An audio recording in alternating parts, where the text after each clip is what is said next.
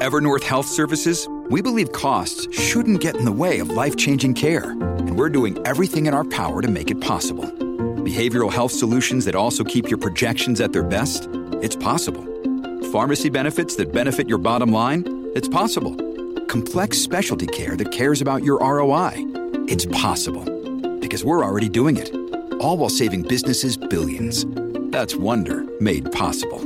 Learn more at evernorth.com/wonder. When you need mealtime inspiration, it's worth shopping Kroger, where you'll find over 30,000 mouthwatering choices that excite your inner foodie. And no matter what tasty choice you make, you'll enjoy our everyday low prices, plus extra ways to save, like digital coupons worth over $600 each week. You can also save up to $1 off per gallon at the pump with fuel points. More savings and more inspiring flavors make shopping Kroger worth it every time. Kroger, fresh for everyone. Fuel restrictions apply. This is Optimal Startup Daily, episode 772 The End of the Job Interview by Seth Godin of Seths.blog. And I'm Dan, your host, and I'm here with you every single day of the week, including weekends and holidays. And let's get you right into the post from Seth Godin now as we optimize your life. The End of the Job Interview by Seth Godin of Seths.blog. Let's assert that there are two kinds of jobs you need to fill. The first kind of job is a cog job, a job where you need someone to perform a measurable task and to follow instructions. This can range from stuffing envelopes to performing blood tests.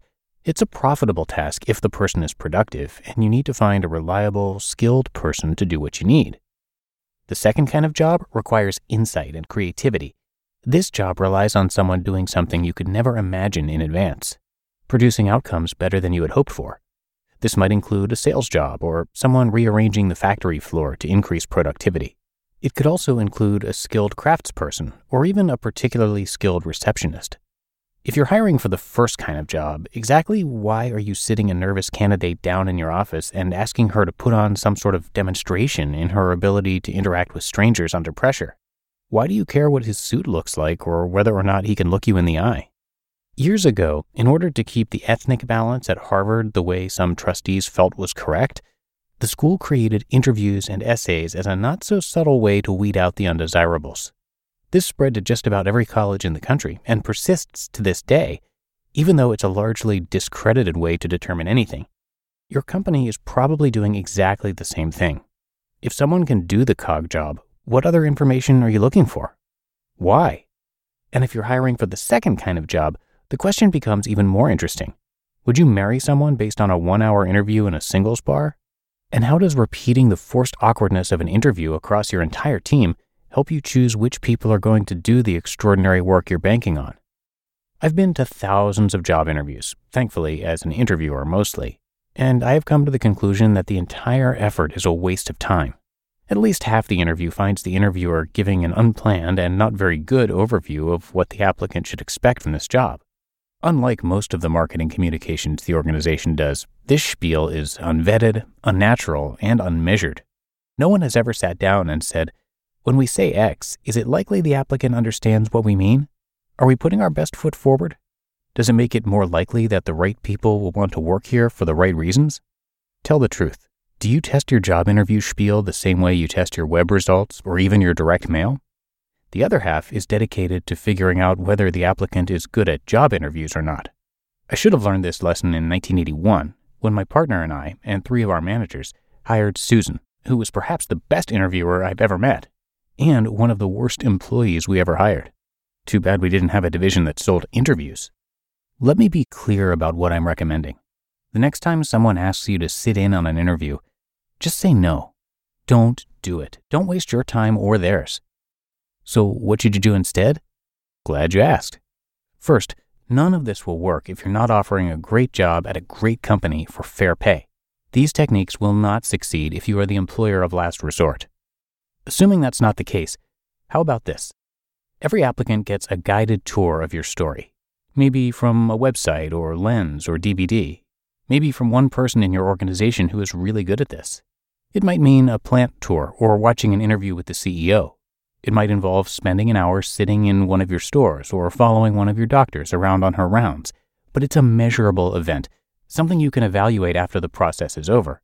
If you're hiring more than a few people a week, clearly it's worth having a full time person to do this task and do it well. There are no one on one, sit in my office and let's talk interviews. Boom, you just saved seven hours per interview. Instead, spend those seven hours actually doing the work.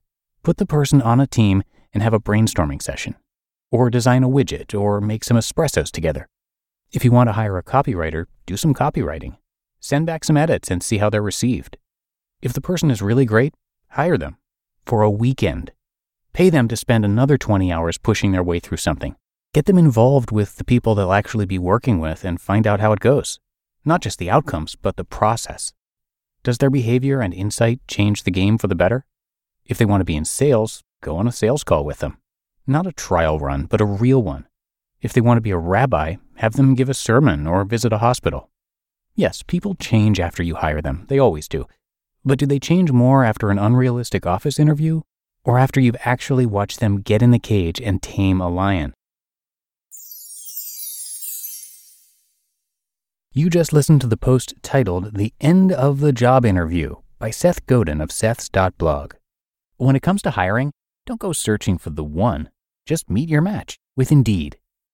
Indeed is your matching and hiring platform with over 350 million global monthly visitors and a matching engine that helps you find quality candidates fast. Ditch the busy work. Use Indeed for scheduling, screening, and messaging. 93% of employers agree. Indeed delivers the highest quality matches compared to other job sites. And one of the things I really love about Indeed is that it filters out those incompatible applicants. So when you're hiring, the process is much faster and you only have to consider applicants that are already likely to be a great fit. And listeners of this show will get a $75 sponsored job credit to get your jobs more visibility at indeed.com slash startup. So just go to indeed.com slash startup right now and support our show by saying you heard about Indeed on this podcast. Indeed.com slash startup. Terms and conditions apply. And thank you so much to Seth, who is a super popular writer with 19 best selling books. He's also the creator of Alt MBA, which is an online leadership and management workshop. Alt MBA uses digital tools to engage with small groups of 120 students in an intense four week process. It's been going on since 2015 and it has transformed the lives of more than 4,500 people in more than 70 countries.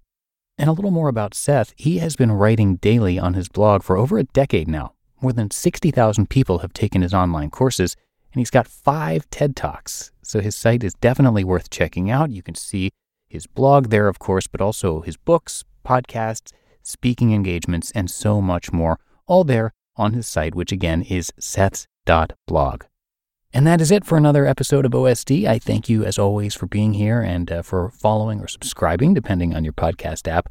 That is, of course, how we keep this going for you. So, hope you enjoyed the post from Seth, and I'll be back again with another one tomorrow, where your optimal life awaits.